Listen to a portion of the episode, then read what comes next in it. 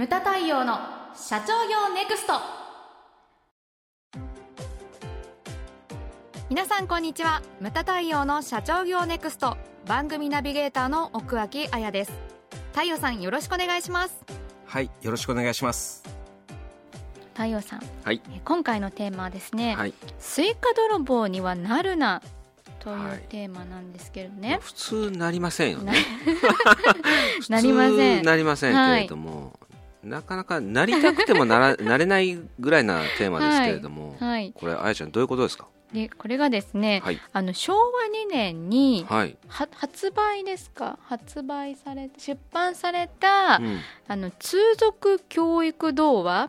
という書籍の中にですね、はい、あのこういったお話がありまして「スイカ盗人」という話です。あの内容ですね、うん、お伝えしますと貧しい農家の母と子が夜スイカ畑の横を通った。誰も見てないし一つだけなら取ってもいいだろう。そう考えた母は子供を見張り番にして畑の中へ。気になった母が子供に声をかける。誰も見てないね。すると子供はこう言った。お母さん大丈夫だよ。お月様の他には誰も見てないよ。よく言ってくれた誰も人に見られていなくても神様には見られているね。浅ましい出来心から取り返しもつかない罪を犯すところだったよ。という伝わりましたかね、はい、大丈夫ですかね？何弱気になっていや伝わりましたちゃんと、はい、はい、だからあれなんですよね。その出来心というやつですね、うん、出来心というやつでやってしまったら、まあ、取り返しがつかないと、はい、一回やってしまうと例えばその嘘であったりとかその今のねスイカ泥棒の泥棒であってもそうだし、うんそれから薬物なんかも一回やったら癖になるっていうふうに言われてますよね、うん、だからその自分の出来心というのをどれだけ抑えるかということなんですよね、うん、うん、あのほらうちの昔の一番最初の経営理念でよくねほらあのセミナーとかで話すのが、はい、その伸びやけど尽きず、うん、春風吹いてまた生ずっていう言葉ですね、はい、これ白楽天の詩ですけれども、うん。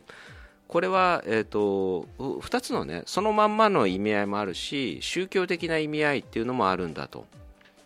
あのまあ根っこというのは焼き尽くすことができないっていうふうに言ってるけれども根っこって何かって言ったらこれは煩悩っていうふうに言われてて、うん、だからその煩悩っていうのは消す消すことができないんだ、はい、だから常に常に自分を律してないと油断するとまたふつふつと出てくるものなんだというような意味合いがあるらしいんですよね。はい。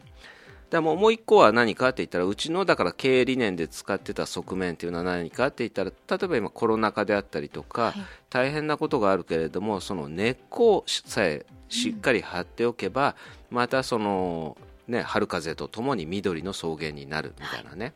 はい、まあ、事業もそうだよと、うん、ね、我慢の時もあるけれどもちゃんとそのなんていうんですかね根っこっていうのを作ってたら、うんあの会社っていうのは大丈夫よみたいな、はい、いうような側面があるわけですよね。うん、でこれもそうでその出来心からやってしまうともうねあのなんていうんですかねもう今言ったように癖になっちゃうわけですよね、うん、だから常に常にな伸びやけどと一緒でずっとこう律し続けてなきゃいけないものだというふうに思うわけですよね。だからこのあのねハセディはその LINE LINE というものをこう自分の中に持てというふうに書いて、ね、うん、打ち合わせシートに書いてありますか？超えてはいけないライン、うん、超えてはいけないライン、はい、で私がよくセミナーとかで言ってるのはこう自分の正義を持つっていうような言い方をしてますね、うん、この LINE ということですよね。だからやってはいけないことやるべきことみたいなこの LINE です、す、べ、てに対して、はい、うん、それを持っていただきたいんですよね。でこれはだからあの人の数だけ会社の数だけ正義っていうのはあるわけですけれども、うん、でこの間の回もあったけどその人の正義を自分の正義をこう押し出して人の正義をこう潰しちゃだめとか、うん、押し付けはだめであったりとかいろんなものがあると思うんですよね。判断基準として自分の正義を持つというのは非常に重要なことです、はい、で人にも正義があるしね、うん、で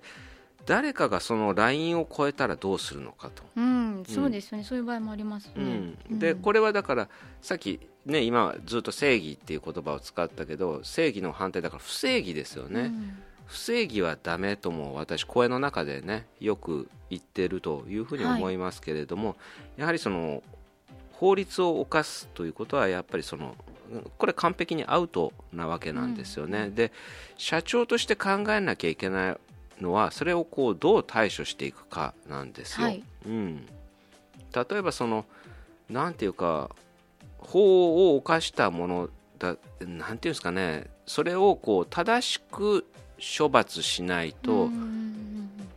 なそれが前例になってしまうわけですよね。ね。うん、だあの人は良かったのになんで私はダメだったの、っていうふうになっちゃうから誰もが納得するような処分をしないとダメなんです。はい、これだから社内だけじゃなくて対社外的にもそうなんですよね。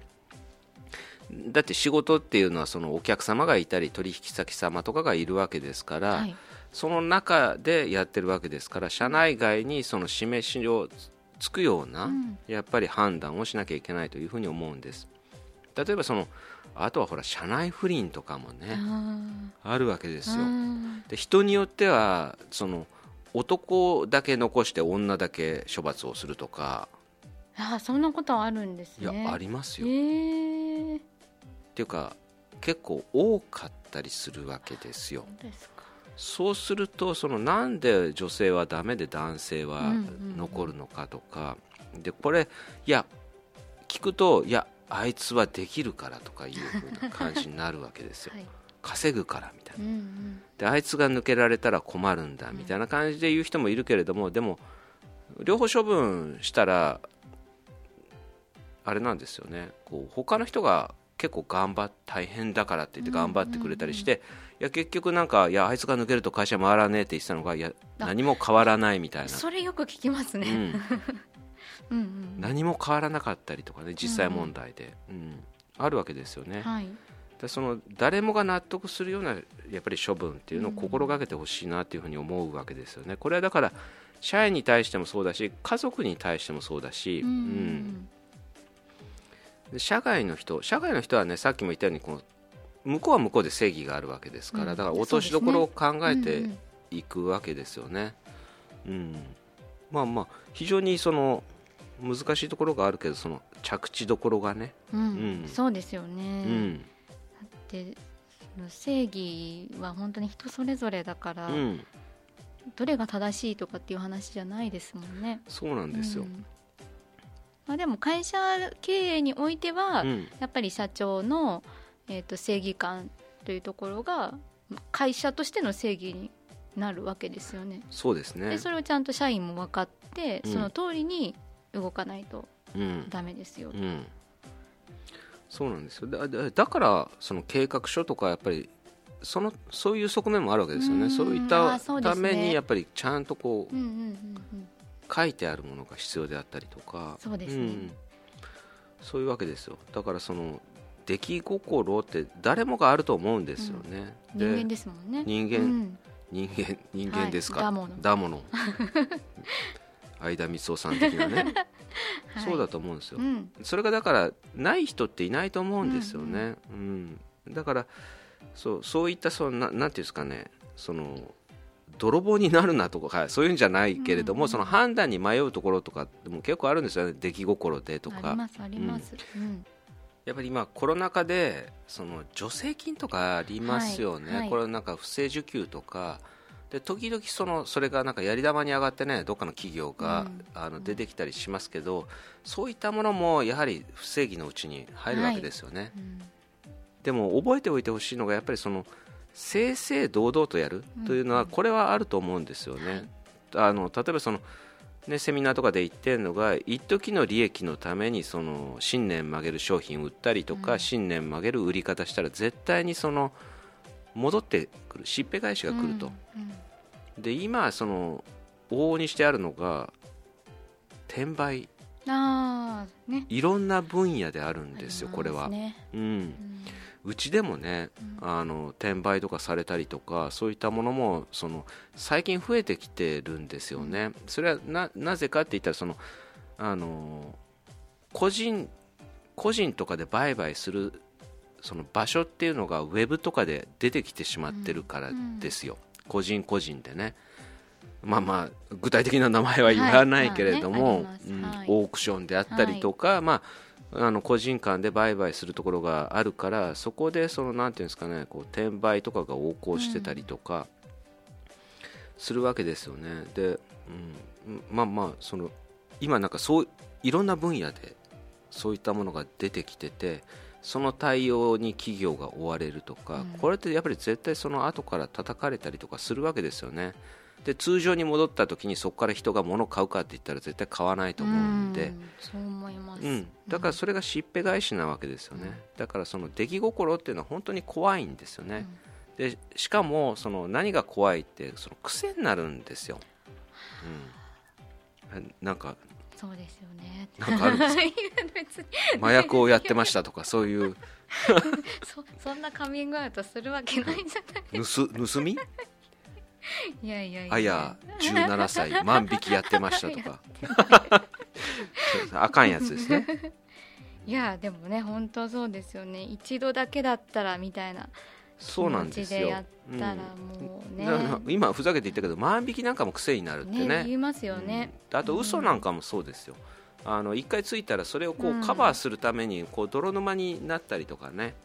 そうとっさについた嘘っていうのが結構自分を窮地に追い込んだり、ねね、うん、だから本当に出来心っていうのを注意するための教訓として、このスイカ、はい、スイカ盗人スイカ盗人ってやつですね、はい、が今回お話をさせていただきました、はい、牟田太陽の社長業ネクストは全国の中小企業の経営実務をセミナー書籍映像や音声教材コンサルティングで支援する日本経営合理化協会がお送りしました。今回の内容はいかがでしたでしょうか？